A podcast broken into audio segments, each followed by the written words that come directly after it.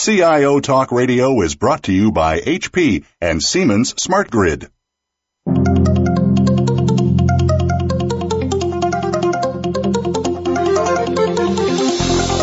Welcome to CIO Talk Radio with your host, Sanjog Aul. All comments, views, and opinions expressed on this show are strictly those of the host, guests, and callers. Now, here's Sanjog Aul.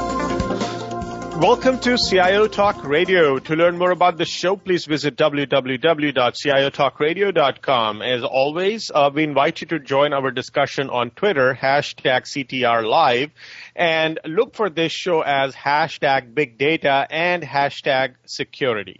Today's topic is big data, bigger security challenges, and our guest for today's show is uh, Dr. Roger Schell, who is a professor with the University of Southern California. Good morning, Roger. How are you? Well, good morning. I'm real fine. Thank you. Great.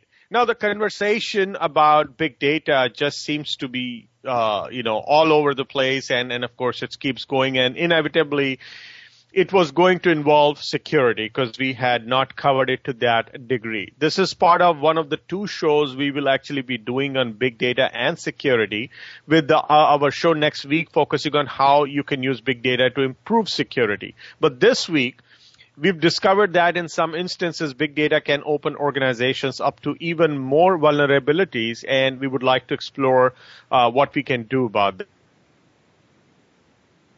Yes, I think that's certainly the case. Think uh, where people are saying, uh, how is this coming about as a notion that big data, as soon as you start talking about it, where is it actually making it more us more vulnerable, and what what type of uh, security issues is it uh, inducing into the system? Well, I think that uh, part of our vulnerability is, is as we have um, more big data, we have more connectivity.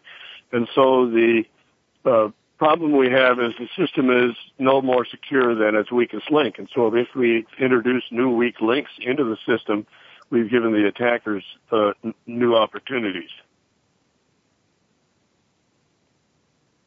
uh, anything which is already not as secure and on top of it you bring big data, what has it truly done? Has it made uh, the the exact places where security could be the weakest? Well, the uh, fundamental weakness that's in most uh, systems where the flaws occur are primarily the uh, operating system platforms that the systems are running on and so as you introduce more platforms, more servers, workstations, et cetera, into the uh, environment, each of those uh, becomes a, a part of the attack surface for an attacker. So when you're looking at that particular instance where the operating systems, etc., there are many other things which people are trying to do. And yes, the hackers could on one end be trying to get into the system as as someone pro- try to get some proprietary information, and another is that perhaps big data creates some sort of insight which otherwise was not available. And now uh, the security is not primarily only at the operating system level but also it could cause business loss. Is is that well, one of the flavors that you think is possible or are we just kind of uh, you know imagining this? Well I, I think there's at this point, big data is early enough that we don't have a large volume of reported uh, incidents based on big data, but that's not a surprise. Uh, after all, uh, people who may be stealing business data and and other things of that nature are not likely to advertise that so widely. So it may take us a while to discover. I think we uh, can see uh, sort of indications of what uh, can come about uh, the items in the news, for example, uh, about uh, Mr. Snowden and the uh, analysis by NSA, one could quarrel and ask that and suggest that the NSA is using essentially big data. They're doing uh, analytics over large amounts of data, and they're taking data which previously taken individually would not have raised that much concern, but now taken all together uh, people uh, understand this is an issue. And so I think that's part of the problem uh, that you were alluding to uh, the, with big data. Uh, we are making it more attractive to attackers.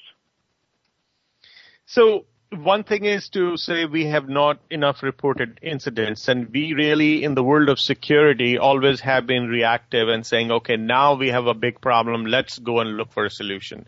Do you think the security industry, as well as people who are working with big data from a business standpoint, are uh, now buying that fear, if you will, like somebody would sell insurance, and ready to invest in proactively looking at where all big data can cause damage and start patching those uh, holes proactively?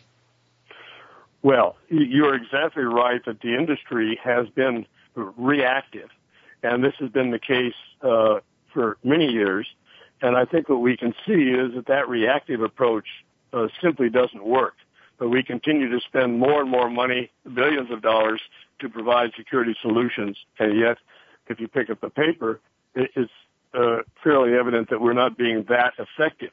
Uh, so I don't believe that the security industry is, uh, at this point, particularly investing uh, in providing uh, proactive solutions. There are certainly things that can be done, even aside from big data, uh, that we've known how to do for decades that are simply not being applied and to provide greater security. And I think that's a serious problem that is not directly tied to big data, but big data gives us some opportunities to apply those proactive solutions uh, if we chose. Uh, you say is the industry, uh, security industry, going out and proactively developing solutions and selling it like insurance. Uh, no, my experience is that that's not the case really at all uh, I've in dealing with uh, a number of people in that industry. The constant theme is that customers are not willing to uh, significantly pay for uh, strong security. Whether they're right or wrong, I believe that's generally held uh, by the industry. And so the techniques, things that are called as verifiable protection, uh, is simply not available in any of the major offerings today.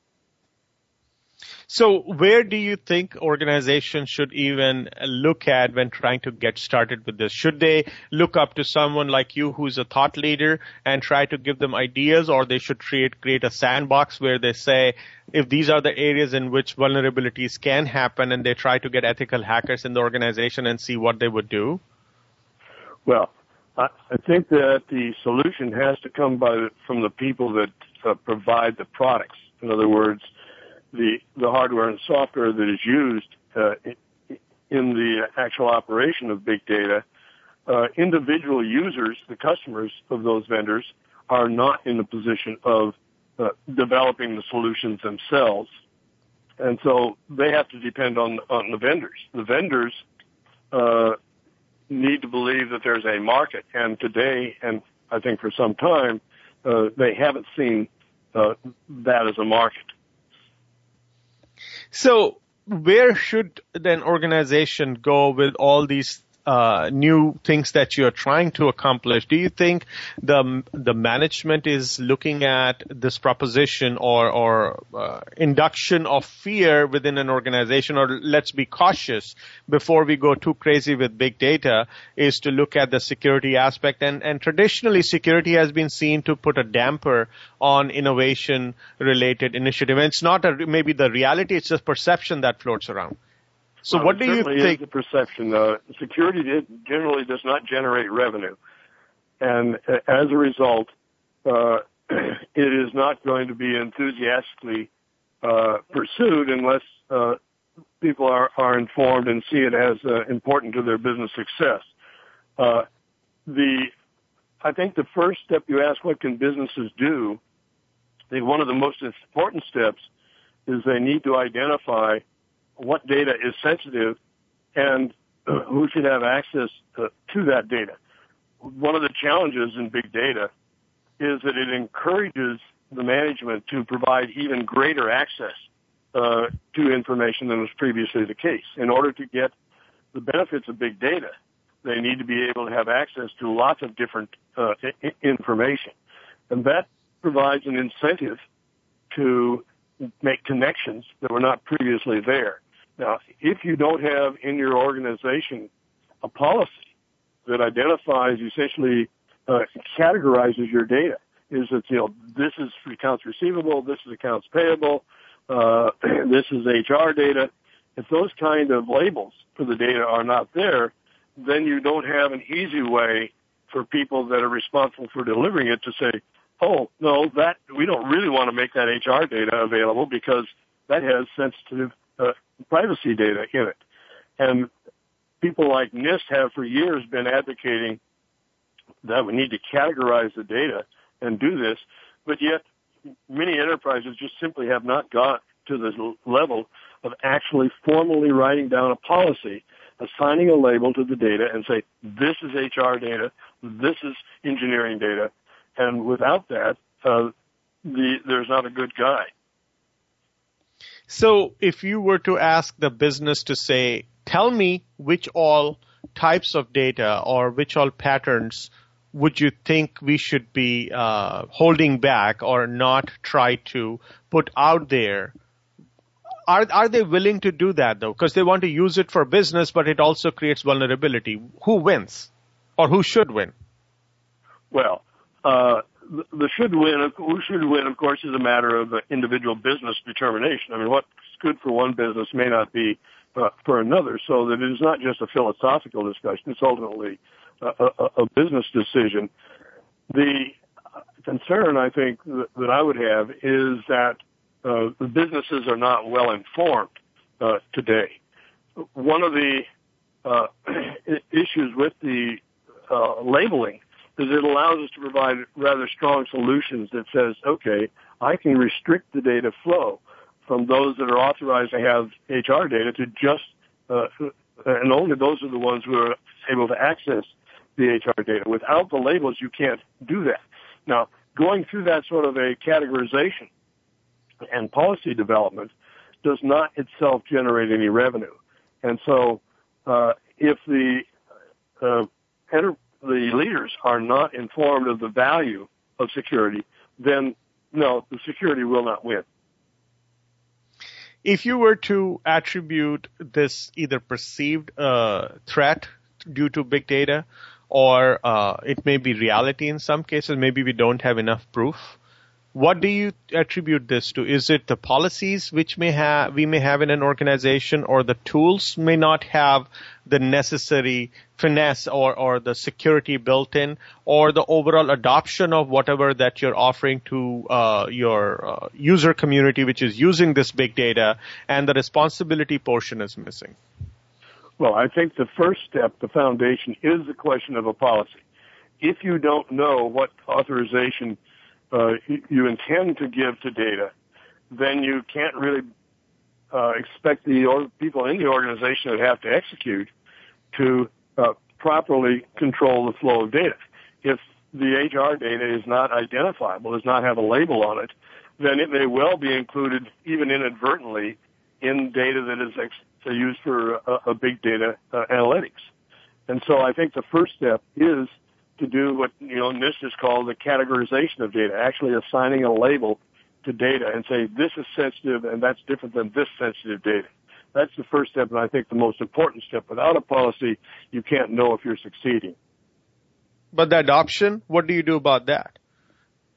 In terms of adoption, I think one of the places where the uh, security industry and the practitioners have seriously let down uh, the management is in the area of, uh, uh of awareness. Uh, for example, one of the more serious threats, even uh, that certainly applies to the big data situation, is the problem of subversion of people actually getting in and building in trapdoors, building in backdoors into the system at various points during the life cycle and if you talk to a security practitioner and you say, oh, uh, is this a problem? Can people actually do this? Well, there's a thing called Easter eggs, which represent hidden functions uh, that are in products. So, for example, Excel several generations back, uh, Microsoft Excel spreadsheet, if you were to hit four keys, you could suddenly be playing Flight Simulator. Now, that represented a, a, an Easter egg, as it is called, an additional functionality that was not put there by the product manager. Well, if you go on the internet, you can find thousands of products that have those kind of Easter eggs in them. None of the ones that are listed, of course, are malicious. But the point is that those same techniques of subversion can be used by uh, attackers. In the security community, people say, I talk to uh, security officers and they say, oh, well, yes, of course we understand uh, that's a problem. Uh, you talk to executives otherwise in the organization and they largely have never heard of the problem uh, of subversion. And the reason it is uh, important, why I single out that one, the area of subversion is essentially one that cannot be significantly addressed by the proactive or the reactive approach you're talking about. You can't necessarily uh, easily spot that it's being used, and therefore you can't uh, provide a defense against it. So there's a problem of the security professionals simply not making the management aware. I've talked to uh, chief information security officers. Say, have you told your boss and your boss's boss about this? In general, the answer is no. Uh, you ask why not?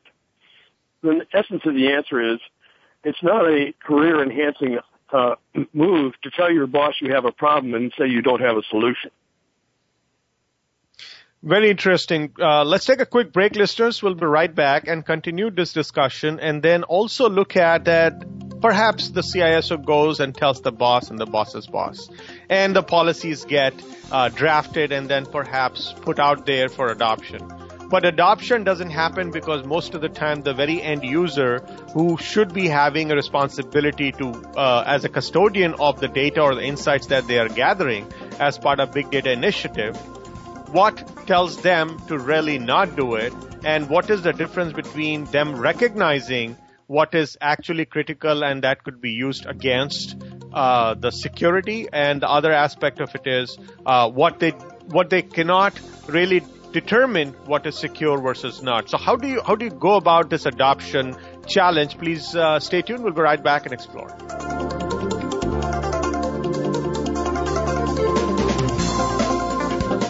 The US and Canada represent just 5% of the global population, but collectively we consume about 35% of the world's resources. Supply is not keeping up with demand, so change is not an option, it's imperative. Siemens brings knowledge to power through modernization, responsible energy consumption, and greening the grid projects. Siemens Smart Grid has the answers. Just Google Lead the Charge portal.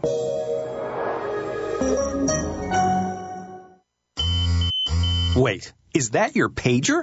There's nostalgic and then there's completely irrelevant, like having a hardware heavy business phone system. These days, over 300,000 businesses use RingCentral, the cloud-based business communication solution for the way you work. Set up multiple users in multiple locations in minutes and manage the entire system on your smartphone starting at $19.99 a month per user. So get that 20th century phone system out of your 21st century business. Sign up for a free trial at ringcentral.com. The switchboards and Rolodexes are gone, and so is the need for a hardware-heavy phone system. These days, over 300,000 businesses use RingCentral, the cloud-based business communication solution for the way you work. Set up multiple users in multiple locations with voice, text, conferencing, even Salesforce integration, and manage your entire system on your smartphone starting at $19.99 a month per user. So get that ancient phone system out of your modern office and off your bottom line. Sign up for a free trial at ringcentral.com. HP is proud to sponsor this program. Tap into our expertise, innovation, and services to bring your most important workloads to the cloud.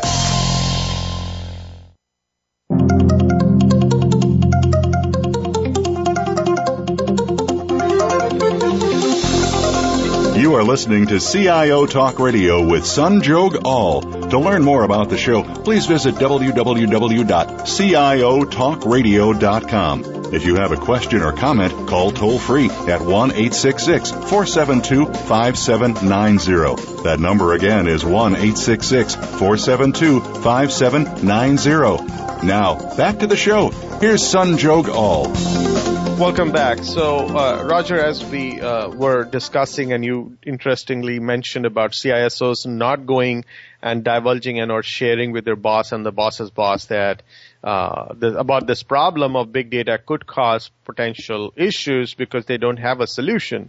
But does that really help the cause? Because they will definitely get fired if the problem gets out of hand and they have not kept people informed?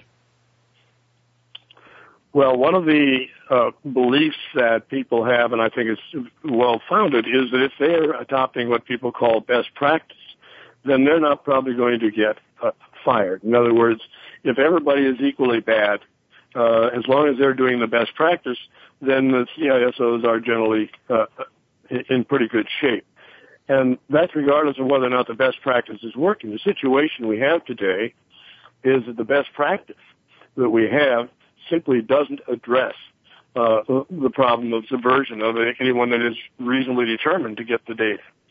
And yet, as long as everybody has codified this best practice, uh, they're re- relatively protected. In fact, uh, the current activities by the government are, and including the legislature, are focused on providing incentives for people to use best practice. Yet what we see is best practice isn't particularly working and isn't going to work any better as we apply it in a, in a big data context. So I think that there, there's some reason for their uh, choice not to discuss this uh, with the senior management because indeed uh, they're doing best practice. And well, we're, we're all doing this uh, together. And yes, uh, hackers do get in. They always get in. Security's not perfect, uh, and all that's true. Uh, but it doesn't.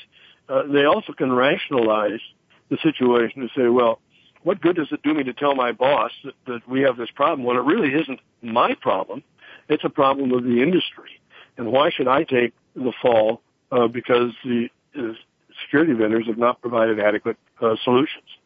So I think it's very difficult to get people to, to do it at that level. The thing that can make a difference, I believe, is that there can be uh, leadership to uh, show the way uh, to do it in, in a better fashion.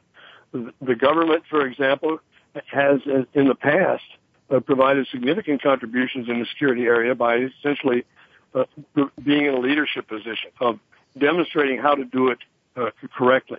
One of the things they can do is so-called reference implementations. They can give an actual example of using uh, these uh, strong solutions of verifiable protection.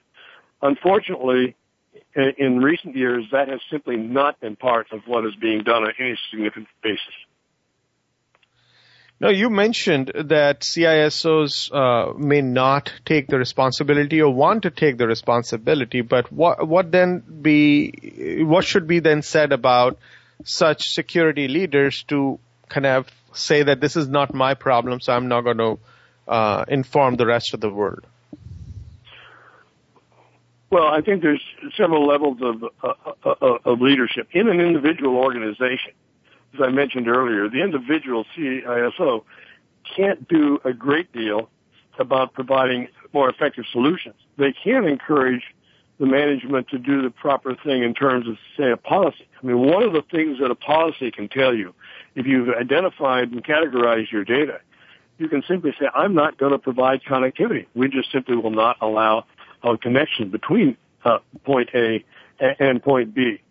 Uh, there are certainly enterprises with sensitive data in which they apply a technique called air gap, which says there's just no electrical connection from these servers to that server. The ones that are, they're not depending on firewalls, they're not depending on any of the sort of typical solutions that are not all that effective.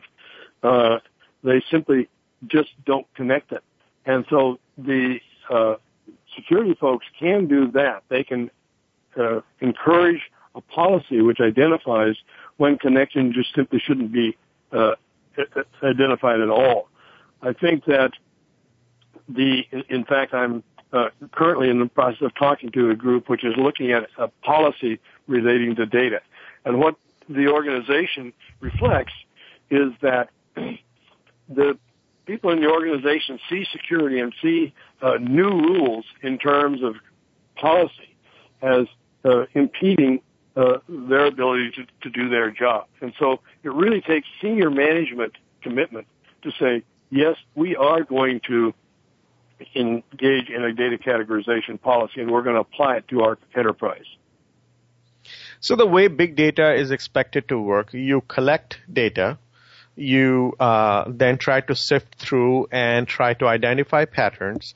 Out of that, you do analytics and then from there you de- develop insights. So if you were to take these four processes, four, four steps in terms of being able to do that, where do you think the vulnerability gets introduced? Well, I think the most serious vulnerability gets introduced in the first uh, place when you talk about collect data. And the reason is that you provide incentive with big data to uh, open up the connections to additional data so that you can get additional insights for, for your business advantage. And so as you uh, make more connections, as you provide additional interconnections, that becomes the first place of a major introduction of vulnerabilities. From the attacker's point of view, it's easier. You now have made, if I can attack a single place uh, in the uh, processing of that data, I can get access to the entire enterprise and all the things that are connected. So the first step of collecting the data, which implies the interconnection, is, is a very serious uh, vulnerability that gets introduced. Now, if I were to go out and try to identify uh, things I can do differently in terms of safeguarding the data and the corresponding or, or reduce the vulnerabilities at each of these steps, what would be my countermeasures which have proven to at least uh, show signs of uh, reducing the vulnerabilities that might otherwise exist? Well, I think that the issue of, of a policy has been proven to reduce the vulnerabilities rather significantly. Uh, if you take a, probably the most well-known policy of that form is the, uh, the U.S. government has an executive order uh, which says that you uh, that within the government it must be classified as to the damage that would result from uh, exposing that data. And those classifications have name of top secret, secret, confidential, and then unclassified, of course. Well, those are four categories of data, and every piece of data that is generated inside uh, the executive branch of the, of the U.S. government uh, has to bear uh, either implicitly in the case of unclassified or explicitly in terms of the others a label that says this is secret data, and that's proven quite effective in the large uh, in protecting very sensitive data from being exposed. If you didn't have that categorization, they'd have a massive uh, additional kind of leak. So I think that that notion of a policy and the labeling of policy is one that has been demonstrated to work and has been demonstrated to be, you know, not free, but not excessively uh, costly to implement. Let's take a quick break, listeners. Uh, we will be right back and look at further what is it that the environment that is required in an organization for it to foster a better secure uh, secure approach to handling big data. One is, of course, we look at specific steps in the process of using or generating the big data related insights. Another is the environment that we offer, in which by design we are making sure that we've created uh, a safe haven for uh, the big data related insights. What would that look like? What's the ideal state and how far are we from it? Please stay tuned. We'll be right back and explore.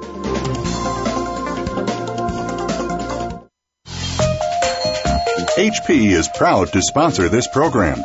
Tap into our expertise, innovation, and services to bring your most important workloads to the cloud. The US and Canada represent just 5% of the global population, but collectively we consume about 35% of the world's resources. Supply is not keeping up with demand, so change is not an option, it's imperative. Siemens brings knowledge to power through modernization, responsible energy consumption, and greening the grid projects. Siemens Smart Grid has the answers. Just Google Lead the Charge portal. The switchboards and Rolodexes are gone, and so is the need for a hardware heavy phone system.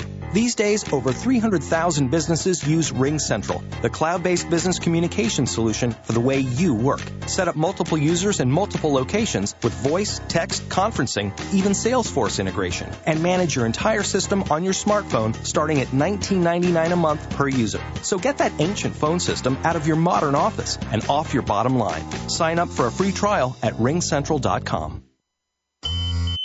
Wait, is that your pager? There's nostalgic and then there's completely irrelevant, like having a hardware heavy business phone system. These days, over 300,000 businesses use RingCentral, the cloud based business communication solution for the way you work. Set up multiple users in multiple locations in minutes and manage the entire system on your smartphone starting at $19.99 a month per user. So get that 20th century phone system out of your 21st century business. Sign up for a free trial at ringcentral.com.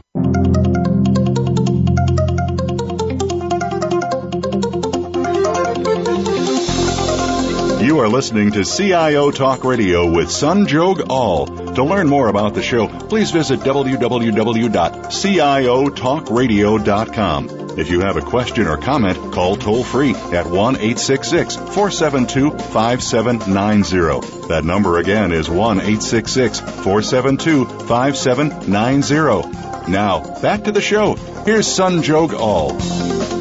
Welcome back. So, uh, Roger, when uh, you you actually started the whole process of defining through the four steps of how big data takes shape in an organization, what do you do with data collection? Let's finish the rest, and then we will look at also the environmental factors which may play a part. The first step, of course, of collection. I talked about uh, the, problem of the importance of uh, policy and deciding to limit uh, where you co- allow collection to occur from. The second is in terms of the uh, defining the patterns and determining the relevance of the data, and that obviously involves processing uh, uh, of the data, and that processing has to occur in the context of data that, in many cases, is essentially real time or semi real time. In other words, you're connected to your uh, collection points at the time that you're actually looking for the patterns as the data is, is available.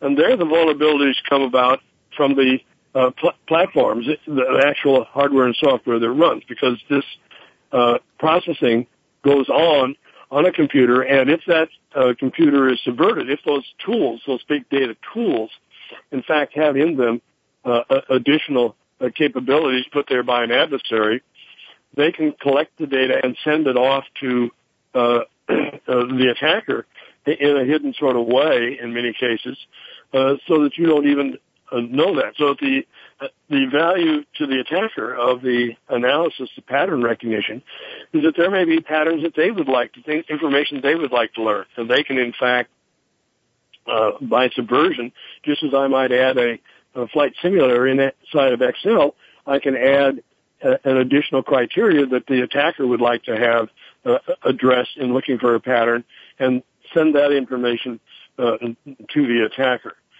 Then in terms of developing the insights, as the third step after that, well, uh, as you apply analytics and, and other tools to uh, develop the insights about the data, in some cases, uh, your adversary may just simply not want you to uh, know uh, to determine the, the, insights that are there for them. I suppose the limit case is the one that you're going to talk about uh, next week. Is uh, if I'm using these tools to actually identify potential vulnerabilities in the system from a security point of view, I may in fact uh, uh bias the analysis so that the insight never identifies the vulnerabilities that I'm responsible for as an attacker. So each of those bring with them a, a vulnerability, and those vulnerabilities can be responded to uh, in many cases uh, significantly by uh, both policy, organizationally, and technology. So if you were to look at all of those areas, when you talk about, and, and that's what was one of the questions that I had asked before we just went to break, is the environmental factor. So you go and look at each step and try to pinpoint where all things could happen which would be adversely impacting or introduce vulnerabilities. What other factors surrounding these four steps we need to be uh, aware of and or work for work with in order for us to make it a secure overall secure environment in which big data can go about doing its job in terms of providing business insights and also not uh, introduce vulnerabilities. So, in terms of what a uh, sort of an ideal answer situation would be, first, of course, as I've noted, is you have to have a policy. You have to say who has access to what data. The data is labeled. The users are authorized access to data. that you have to start with. If you don't have that, you don't know whether you succeeded. Secondly, as you talk about uh, organizing the way the collection is done for big data, one of the techniques that can provide value is to uh, isolate the points at which you have what you might call different security domains, different uh, authorized data. So if the policy has identified HR data and separated that from engineering data, then for big data, I may want to have access to both of those under some cases, but the access between them should be at well-defined cross-domain sort of points. And organizing my architecture so that the connection between security domains is at well-known points is a very powerful tool. So in an ideal solution, the only connection between security domains should be at known and identified uh, cross-domain points, as opposed to just letting it sort of happen in a spontaneous way in which says, says, oh, I'd like to get at that server. Let me make a connection over there. Let me make a connection over here in, in an ad hoc way. So the second step after a policy is to have an architecture, a security architecture, which recognizes the points where failures are particularly significant, and that's the point where uh, domains meet. The uh, third step that I need uh, to do is when I'm doing the processing and I'm providing the outputs, I need to uh, be concerned that that processing, that the vulnerabilities in those tools not uh, introduce uh, new attack surfaces for the attacker. And that's a matter of using strong technology.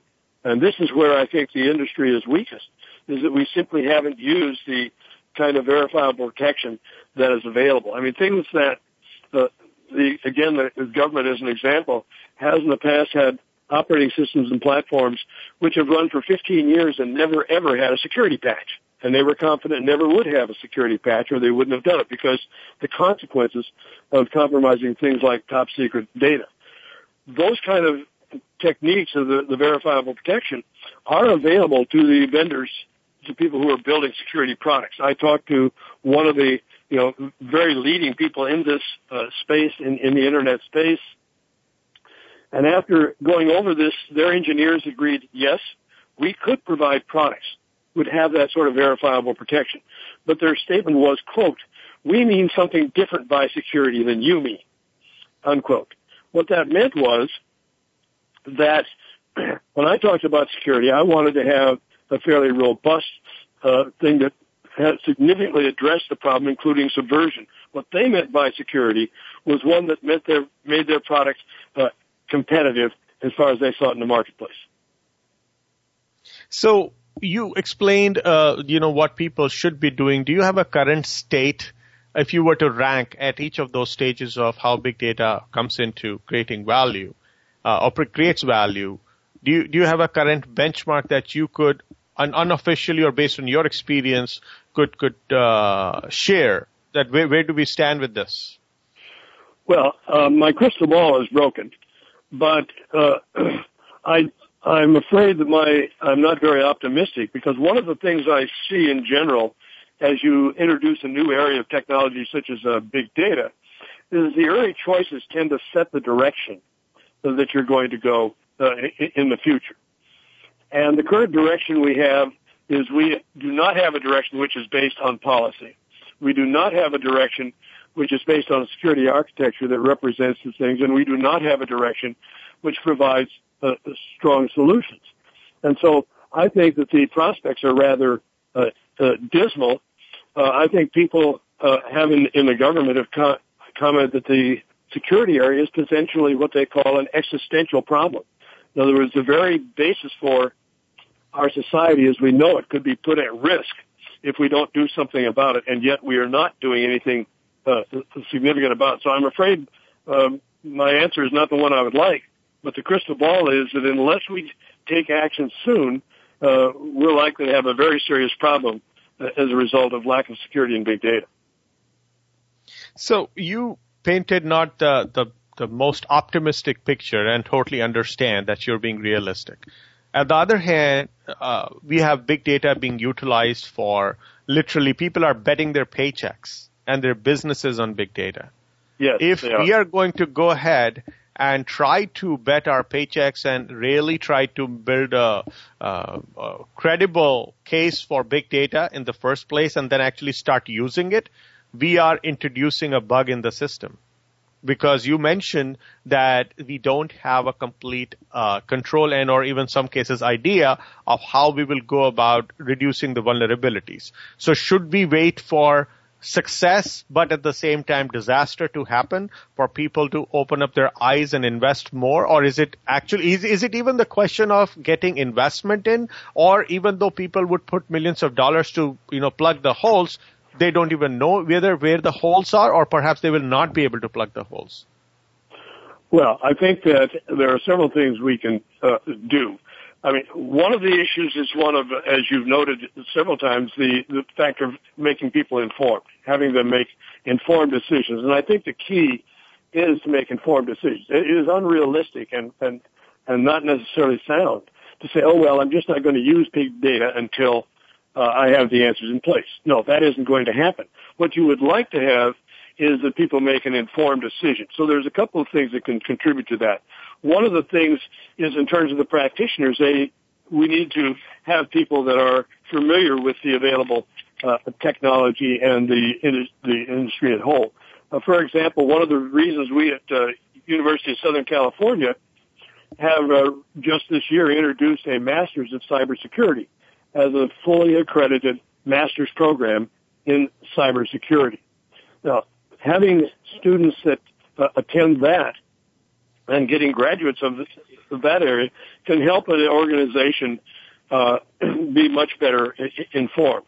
In fact, in that area of making people available, one of the things we do at, uh, at USC is we provide uh, distance education opportunities so that students can in fact register and enroll in the program and take it while they're maintaining the job and maybe take a course or two uh, each semester as they're going along on, on a part-time basis. So those are things which can contribute to uh, informing people. And I think that's an important step. Uh, you ask about, well, what kind of investments can I make in terms of if I had millions of dollars, would it make a difference? No, if I just throw millions of dollars at it, it won't make a difference. What we can do, however, what I believe does make a difference and has worked in the past is what I've re- mentioned before as reference implementations. I can actually build an example of using this uh, sound technology uh, to provide protection, and then that can raise the bar. People can understand what to do. That can engage the vendors to do something. Now, those reference implementations uh, take significant, know, a few million dollars, not hundreds of millions of dollars, but several millions of dollars to build a significant reference uh, implementation. So most enterprises are not going to do that for the benefit of the industry. And it's one of the areas where I believe the government, for example, can serve in a leadership role, could actually spend a, a few million dollars and do some reference implementations to show how to do it rather than just jawboning uh, people with their uh, cybersecurity uh, direction. Discussed about this earlier in our conversation that CISOs uh, may not have a ready solution, but given their role and their experience as security professionals, are they actually going and looking under the hood a little bit to figure out where all things can be? Do they have a current state or at least some sort of an action plan to to figure out what they're going to do? Uh, I think that because of this pattern of uh, trying to meet best practice and say that's good enough, uh, unfortunately, uh, many CIOs do not have a, a, an action plan. Uh, they recognize that from a technology point of view, uh, they do not build the hardware and software that they have to use. And so they're depending on the industry uh, to do this.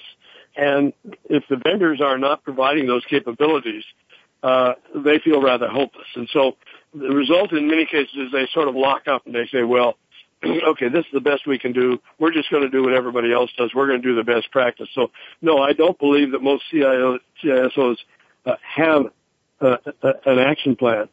Uh, and the things that they can do, however, uh, are, as I've mentioned, they can stimulate the definition of the policy, and they can stimulate in their organization the definition of a security architecture that actually identifies where information crosses the the, the security domains. Those are things they can do, and I find that is not widely done by CISOs today. So if they're not doing it, is it something again preventing them, or is it their mindset that why to fight a, a lost war or a, a war that they are not going to win? Well, I'm not a sociologist, so I don't know what, what uh, necessarily motivates people, but I do think there is a certain uh, sense in which uh, there is sort of a giving up that says, I really don't have a solution to the problem of subversion. Uh, the subversion of the uh, uh, platforms is probably the choice of attack of a serious adversary. And if I can't address what's the most likely uh, effective attack, uh, what am I supposed to do? And so I think they really do uh, tend to, to hunker down, but that's just observation. I, I, I'm not a sociologist.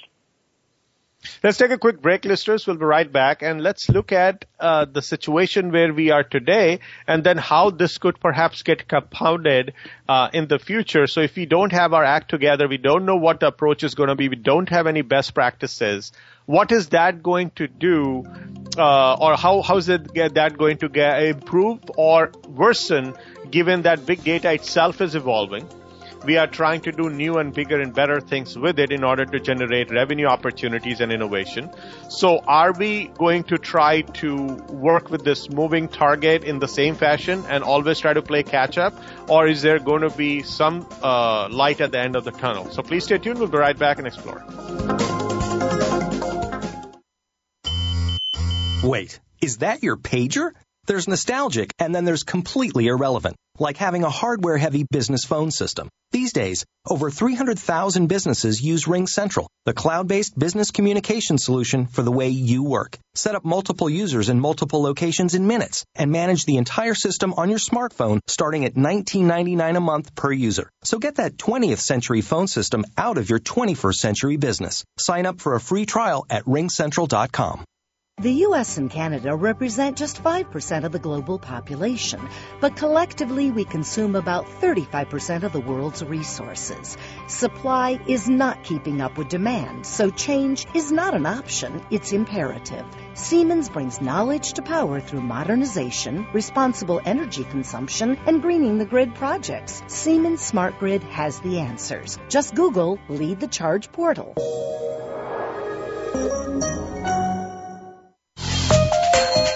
HP is proud to sponsor this program. Tap into our expertise, innovation, and services to bring your most important workloads to the cloud.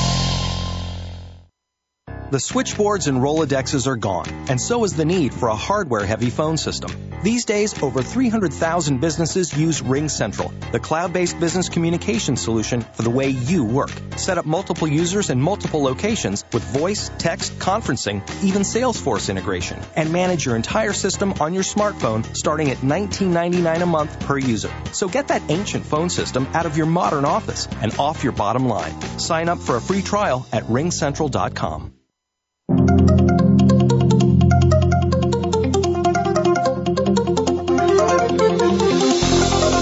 You are listening to CIO Talk Radio with Sanjog Aul. To learn more about the show, please visit www.ciotalkradio.com. If you have a question or comment, call toll free at 1 866 472 5790. That number again is 1 866 472 5790. Now, back to the show. Here's Sanjog Aul. Welcome back. So, uh, Roger, do you think we will keep chasing this moving target, or if there is some light at the end of the tunnel? Well, I think there is a potential light at the end of the tunnel if we choose to uh, continue and pursue better directions. Uh, I think there are things that can be done that enable us to take advantage of better solutions as they come about. The first and foremost one I've mentioned is one of a categorization policy. Uh, I think an enterprise, uh, it's just essential as they're going to deal with big data that they provide essentially labeled categorizations of each of the components of data. This is HR data, this is engineering data, this is the financial accounts receivable data, and that data uh, should be identified and labeled, and they should establish a corporate-wide policy that data will be labeled uh, either implicitly or explicitly in terms of its uh, sensitivity and impact on the organization. So that's something that every organization can do that. They can't blame the vendors. They can't blame the attackers for that. That's their choice.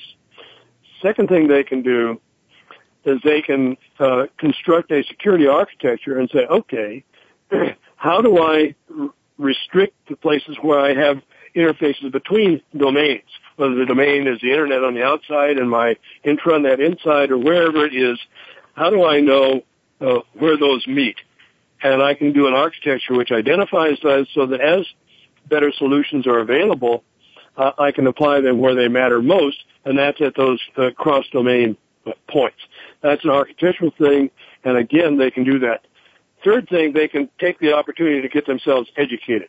They can recognize that there is uh, science and places like USC and other universities provide that, and they can make it a priority to either add the education to their existing staff or to acquire staff that have that uh, background. And so I think the educational community has an important role uh, uh, to, to, play in that, and people need to uh, show that, that, they do that that they care by uh, requiring those kind of capabilities.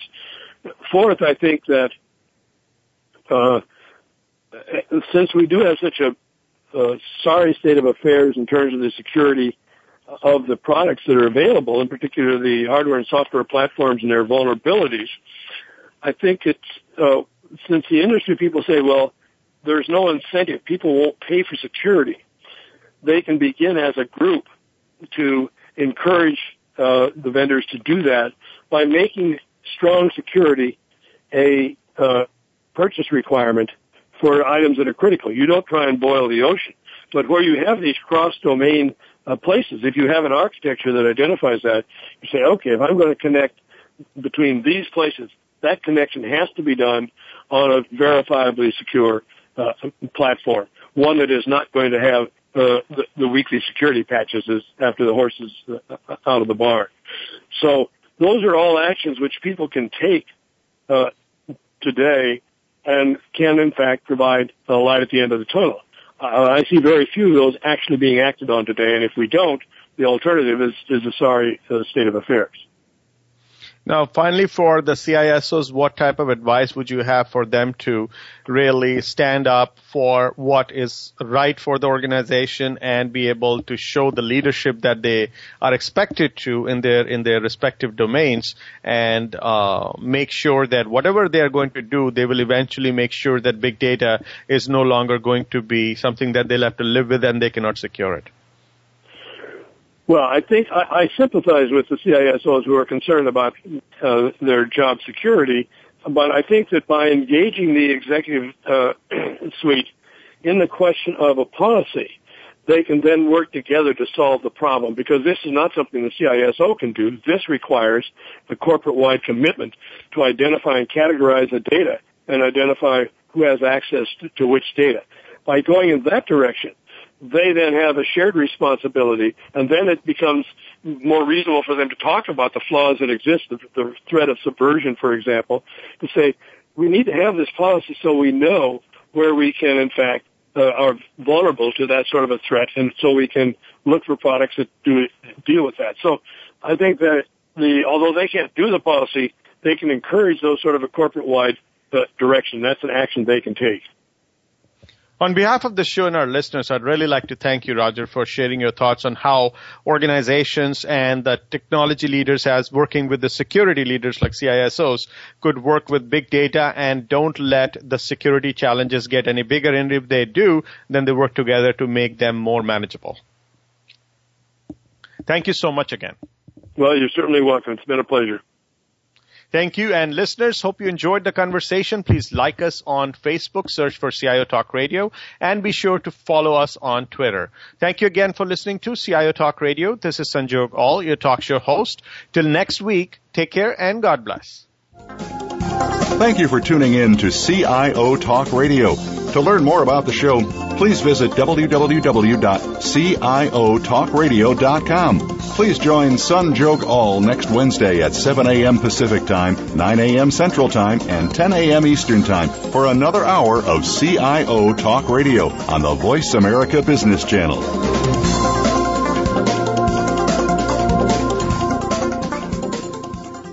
CIO Talk Radio is brought to you by HP and Siemens Smart Grid.